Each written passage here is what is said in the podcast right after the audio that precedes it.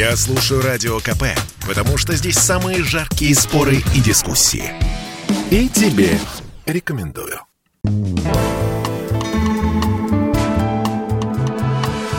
Расследование Ульяны Скойбеды Часть первая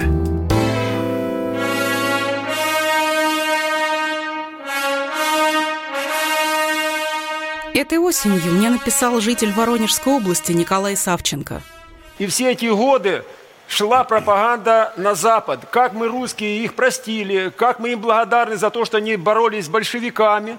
И своими подачками под видом подарков они здесь ставили мемориалы фашистам. В Росоши там не просто памятник, там могила неизвестного фашиста, там кости замурованные, привезенные с фронтового кладбища. В Ливенке три года назад поставили вот этот мост. Построили как мемориал памяти солдатам. Вопрос, каким солдатам? Фашистской армии Муссолини. Точно. Савченко говорит путанно и эмоционально. Давайте по порядку. Эта история началась в далеком 93-м году. В Россоши, что на юго-западе Воронежской области, появились итальянцы, смешно лопочущие люди в шапочках с перьями. Ma in tantissimi altri presidi ospedalieri e non solo, in tutta la nazione. Они с удовольствием знакомились с местными чиновниками, говорили о братстве, сотрудничестве. И в знак покаяния и примирения решили построить на Росошанской земле детский садик. Для тех, кто не понимает, за что итальянцы должны каяться перед рассошанцами, историческая справка из курса средней школы. В Великую Отечественную войну на СССР напала не одна нацистская Германия, а коалиция из семи стран оси. В том числе в эту ось входила и фашистская Италия.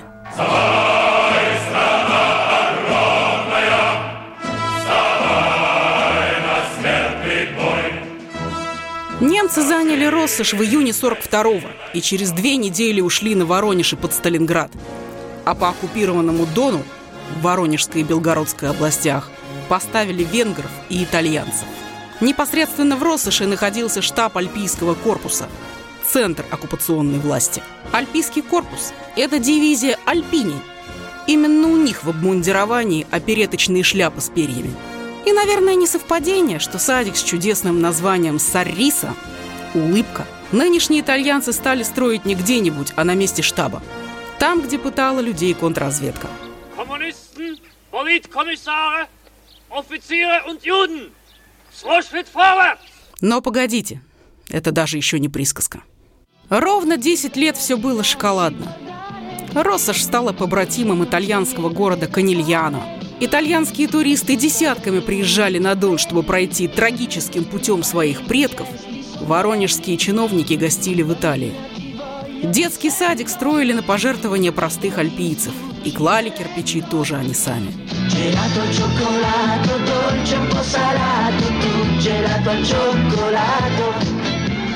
И так было ровно до 2003 года, когда благодарные побратимы попросили поставить памятный знак на десятилетие садика. И выполнили его в виде той самой шляпы, больно поразив ветеранов, помнящих фашистское обмундирование. Да еще и прошли по Россоши военным маршем.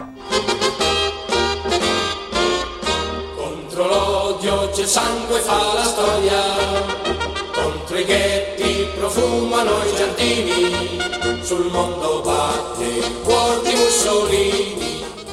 Бабушки и дедушки плакали, но глубина глубин выяснилась только еще через 10 лет, в 2013-м. Такой уж шаг у этой истории. Уверившись в своей полной безнаказанности, итальянцы опубликовали книгу, где рассказали, что при строительстве заложили в основании памятника останки итальянских солдат, погибших под Воронежем. Нарочно ездили с местным историком-краеведом Морозовым на хутор, где стоял батальон Аквила и где осталось полевое кладбище. Нашли две бедренные кости и замуровали. Так что, по сути, памятник в центре Россыш – это могила неизвестного фашиста. Я в «Комсомольской правде» первой в стране рассказала об этом. И мы, журналисты, целых пять лет бились против глумления над победой. Пока в 2018-м сюжет на ТВЦ не дал сенатор Пушков. Есть в России польза от законотворцев. Администрация Россоши тогда моментально прибежала к памятнику, вскрыла его и вытащила кости. Мы победили? А вот хрен там. Родное государство сделало все, чтобы отмазать коллаборантов и защитить вражеский памятник. Передо мной кипа ответов из прокуратуры, СК, районного и областного суда и самого главного адреса страны – Москва, Кремль. Всех Савченко просил об одном и том же – убрать оскорбительный памятник, потому что могила неизвестного солдата, даже без костей, это все равно могила, и наказать чиновников-коллаборантов, которые за поездки в Италию продали нашу память. Там, кроме шляпы, в подвале детского садика был еще музей славы оккупантов. Итальянские солдаты на фотографиях были такие веселые белозубые парни, которые варят кашу, гуляют с рассашанскими девушками, подкармливают голодных советских ребятишек. Это последнее рассказывал сам директор музея, тот самый краевед Морозов, выкапывавший кости с итальянцами.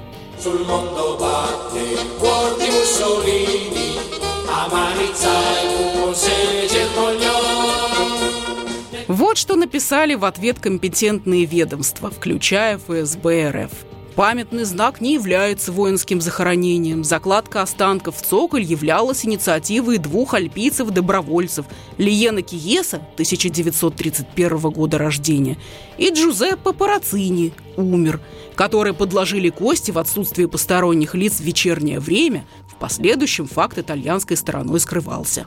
Ну, то есть начудили два дурака-стрелочника, о чем буквально никто не знал. А так-то памятник очень хороший – он посвящен сотрудничеству русского и итальянского народов. Как это соотносится с рассказами жителей Россоша о том, что закладка происходила среди бела дня и любопытных отгонял от постамента лично Марквасов? Правильно, никак. Кстати, есть же еще краевед Морозов, который на допросах не скрывал, что ездил с итальянцами за костями. Система пошла на прямой подлог. Читаем увлекательную переписку дальше. Проведение гражданами Итальянской республики церемонии открытия памятного знака, место католическим священникам, прохождение ими в составе колонны по улицам города Россош и возложение цветов не содержат отрицания фактов и одобрения преступлений, установленных приговоров Международного трибунала для суда и наказания преступников европейских стран оси, то есть Нюнбергским трибуналом. Я не знаю, читал ли прокурор Воронежской области Саврун, который в частности написал это – приговор Нюрнбергского трибунала. Я читала. И там наоборот, агрессивная война против Советского Союза признана преступлением против мира, а почести могиле оккупанта – это именно одобрение. Никак иначе. В экспонатах музея о хороших итальянских солдатах нет пропаганды исключительности и неполноценности человека, унижения по признакам пола, расы – то есть нет уголовной статьи возбуждения ненависти и вражды. Это ответ на заявление, что восхваление фашистов тяжко оскорбляет бывших под оккупацией. В поездках чиновников с женами в Италию нет признаков коррупции, потому что производились они не на средства администрации Россоши, а на деньги принимающей стороны. И что тогда такое взятка, я не знаю. Самая вишенка на торте. Форма организаций, сотрудничавших с фашистской Германией, запрещена к публичной демонстрации в РФ. Но только не форма альпийцев. Элементы форменного обмундирования альпийских стрелков используются в международных конкурсах, фестивалях. Например, фестивале «Спасская башня» на Красной площади. Прямая цитата. «Все животные равны, но некоторые равнее». Буквально ни одной статьи УК не нарушает фашистский памятник. Кто же его посадит? Он же памятник! Нельзя сказать, что Савченко никто не поддерживал. В 2019 году глава СК Бастрыкин дал указание возбудить уголовное дело о превышении рассашанскими чиновниками должностных полномочий, и оно моментально было признано прокуратурой Воронежской области незаконным. Делаем вывод, что решение отмазывать коллаборантов было принято на уровне гораздо выше Бастрыкина. И разбирая все те же документы, понимаем, на каком. Оказывается, еще в 1994 году между правительствами России и Италии было принято соглашение о погребении военнослужащих, погибших во Второй мировой войне. И установлено, что оно по согласованию может происходить в любых формах. Всего у нас уже 39 итальянских могил. Приезд всех иностранных делегаций обеспечивался консульской службой МИДа. Вот и в 2018-м, когда возник риск дестабилизации международных отношений, это я цитирую вам документы, информация о настроениях общественности была доведена губернатором Воронежской области не до кого-нибудь, а до посольства Италии в Москве. Дальнейшая работа с Савченко строилась в соответствии с рекомендациями МИД РФ.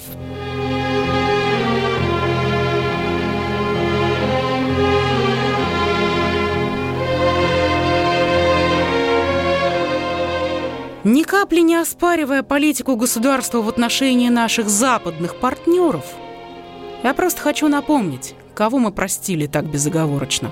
В это соседний с Россошью район, чудом сохранился истрепанный том документов по учету причиненного ущерба фашистскими захватчиками, собранные исполкомом Ольховатского райсовета депутатов, трудящихся в Воронежской области в 1943 сразу после ухода итальянцев – Ольховатка была под тем же альпийским корпусом, и многие документы написаны на обороте итальянских бланков.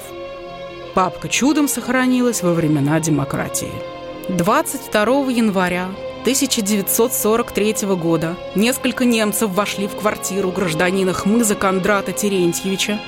Его сыну и ему самому приказали следовать за ними – вывели 66-летнего старика Хмыза Кондрата Терентьевича и его 17-летнего сына Хмыза Ивана Кондратовича на кладбище хутора Кравцовка и казнили, отрезав носы, языки. После этого обоих расстреляли. Из протокола допроса свидетеля члена ВЛКСМ. Какие сведения хотели от них узнать, об этом не знаю.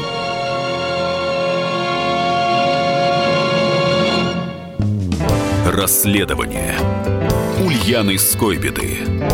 Часть вторая. В это соседний с Россошью район, чудом сохранился истрепанный том документов по учету причиненного ущерба фашистскими захватчиками, собранные исполкомом Ольховатского райсовета депутатов, трудящихся в Воронежской области в 1943 сразу после ухода итальянцев. Ольховатка была под тем же альпийским корпусом – и многие документы написаны на обороте итальянских бланков. Сказано немцы, но так колхозники звали всех захватчиков. В следующих документах говорится, что в тот же день на том же хуторе казнили Жука Ивана Васильевича 1924 года рождения. Ему отрезали уши, нос, губы и выкололи глаза. Комиссия установила, что злотейская расправа над мирными жителями проводилась по указанию жандармского управления Альпийского корпуса, полевая почта 108, полковника Аттильва Бинда, начальника зоны полковника Маркони, начальника штаба Валикарии, начальника гарнизона подполковника Антона Шульга и Сальвети, начальника по гражданским делам подполковника Франческо Беместье Якко, для понимания, январь 1943 года – это так называемая Острогожско-Рассашанская операция. 13 января оккупантов погнали из Россоши и гнали до 27-го, когда произошло решающее сражение. А итальянцы лютовали, открывали погреба, где люди прятались об обстрелов, и кидали туда гранаты. Убили так Катю Левченко, 13 лет, и Гопченко Колю, 8 лет. Взрослых я не считаю а также в кровь шампалами избивали стариков и требовали показать им дорогу на Новогеоргиевку и Шелякино, населенные пункты Ольховатского района. Колхозники колхоза имени Тельмана, Слободы-Новохарьковка, Синдетский Николай Павлович, 54 лет, Колесник Тихон Кондратьевич, 78 лет, и Кулишенко Ульяна Ефимовна, 32 лет, покрыли себя вечной славой, поведя фашистов неверной дорогой и заведя их под ураганный огонь Красной Армии. А вы говорите, Иван Сусанин.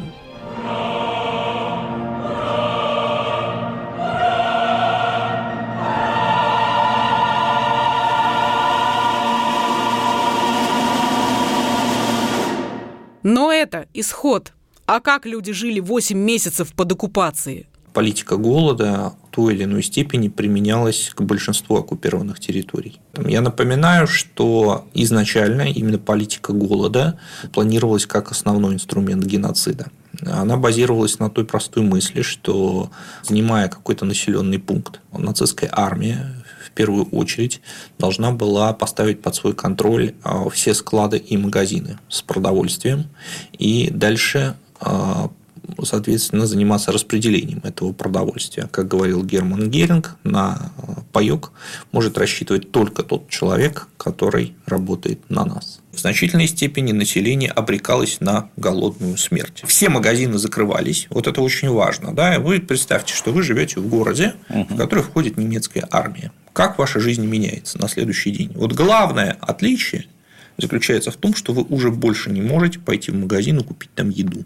Их просто нет. Но эта политика, она была повсеместной. Секретарь Новгородского райкома ВКПБ Соколов пишет начальству. Население в городе никаких пайков не получает, столовая была одна, варили пока были овощи, а потом прекратили. Большая смертность была от голоду. С голода умерли учительница Раев Легонтова, священник Карнацкий и другие. В домах и на улицах валялись неубранные трупы. Люди ели собак. То же самое и в деревне. Населению ничего не выдают, торговли нет никакой, только что меняют на вещи. Любая претензия коренного населения на использование личного имущества с порога отвергалась немцами. Когда одна из жительниц Смоленской области умоляла немецкого офицера не забирать корову, потому что ее семеро детей останутся голодными, немец просто застрелил ее и троих ее детей. Вы прослушали фрагмент из интервью историка Егора Яковлева переводчику Дмитрию Гоблину-Пучкову большому другу и постоянному автору радио «Комсомольская правда», о своей книге «Война на уничтожение», которая полностью можно и нужно слушать на ресурсе Опер.ру. В полном соответствии с выкладками историка мы читаем в ильховатских документах. На квартире гражданина Мартыненко Ефима Ивановича стояли три немца. Немцами, как мы пояснили, звали всех оккупантов. Которые начали бесчинствовать в его хозяйстве. Зарезали его свинью и 20 штук курей – 10 августа 1942 года Мартыненко, болея припадками, сказал немцам «Дайте мне пару яичек, зачем вы все забрали?» Тогда они набросились на Мартыненко и начали избивать, а потом отвели в соседнюю Архиповку и по приказанию офицера Батиста расстреляли.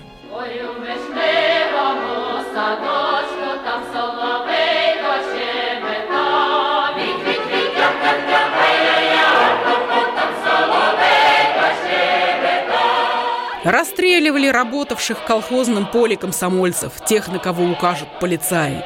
Собирали девок в здание старостата и пароли плетками, смоченными в воде. В одном документе собрали всех девок деревни, 15 человек от 10 лет. Теток заставляли мазать сарай зимой, обмазывать глиной, которая застывает на морозе. 14 сельчан заперли в сарае, держали трое суток при температуре минус 40. Квитко Алексея Ивановича расстреляли, потому что он опоздал подать господам офицерам лошадей.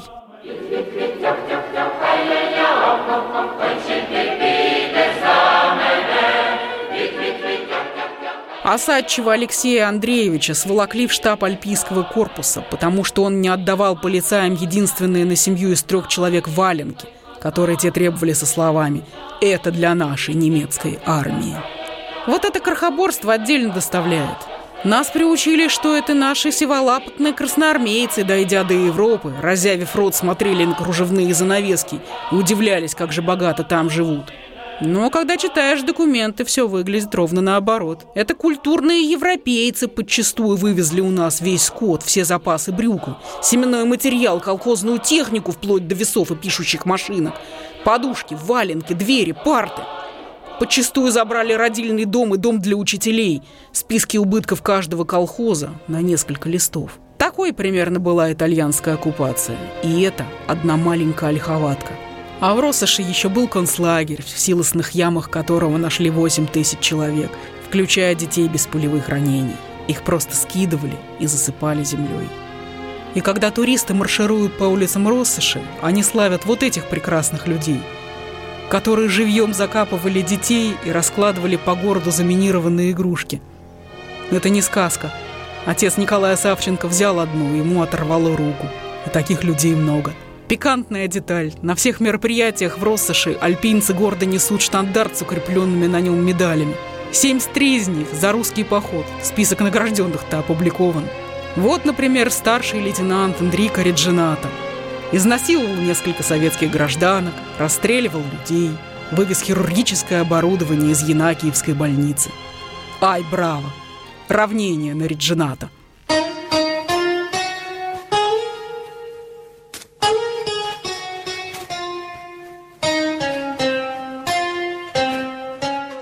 Когда в 2013-м я писала о Россоше, то была уверена, что произошло чудовищное недоразумение со стороны местных властей.